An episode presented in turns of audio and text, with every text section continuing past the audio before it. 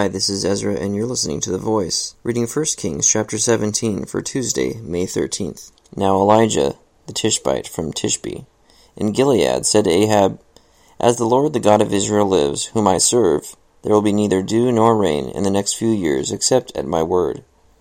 Then the word of the Lord came to Elijah Leave here, turn eastward, and hide in the Kerith ravine, east of the Jordan.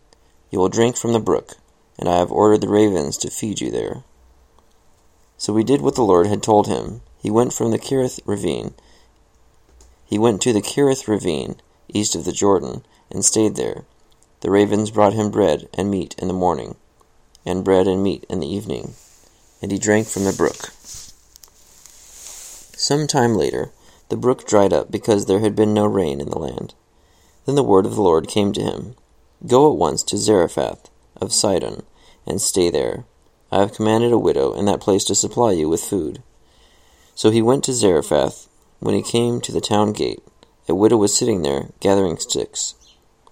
He called to her and asked, Would you bring me a little water in a jar, so I may have a drink? As she was going to get it, he called, And bring me, please, a piece of bread. As surely as the Lord your God lives, she replied, I don't have any bread, only a handful of flour in a jar, and a little oil in a jug. I am gathering a few sticks to take home, and make a meal for myself and my son, that we may eat it and die. Elijah said to her, Don't be afraid. Go home and do as you have said. But first make a small cake of bread for me from what you have, and bring it to me, and then make something for yourself and your son. For this is what the Lord, the God of Israel, says The jar of flour will not be used up and the jug of oil will not run dry until the day the Lord gives rain on the land. She went away and did as Elijah had told her. So there was food every day for Elijah, and for the woman and her family. For the jar of flour was not used up, and the jug of oil did not run dry, in keeping with the word of the Lord spoken by Elijah. Some time later, the son of the woman who owned the house became ill. He grew worse and worse, and finally stopped breathing. She said to Elijah, What do you have against me, man of God? Did you come to remind me of my sin and kill my son? Give me your son, Elijah replied. He took him in her he took him from her arms, carried him to the upper room where he was laying, and laid him on his bed. Then he cried out to the Lord, O Lord my God, have you brought tragedy also upon this widow I am staying with, by causing her son to die? Then he stretched himself out on the boy, three times, and cried to the Lord, O my God, let this boy's life return to him. The Lord heard the Lord heard Elijah's cry, and the boy's life returned to him, and he lived. Elijah picked up the child and carried him down from the room into the house. He gave them to his mother and said, Look, your son is alive. Then the woman said to Elijah, Now I know that you are a man of God, and that the word of the Lord from your mouth is the truth. 1 Kings chapter 17.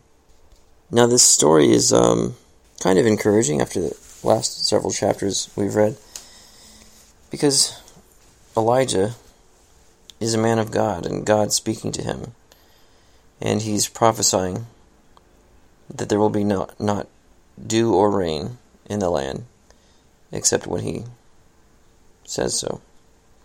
And then God commands him to go drink from a brook and have ravens bring him food, bread and meat. But then, the drought continuing, the brook dries up, and God asks him to go find this woman that will feed him.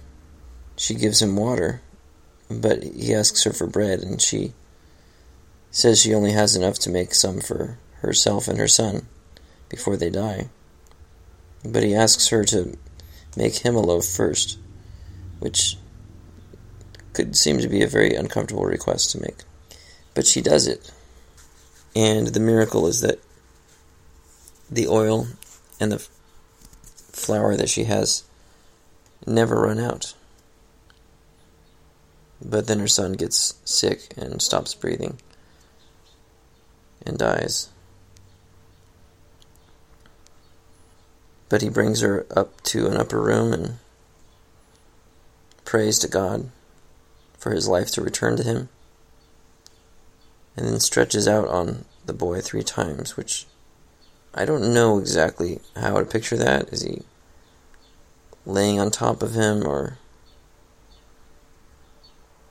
just kind of falling over him a couple times? I don't know.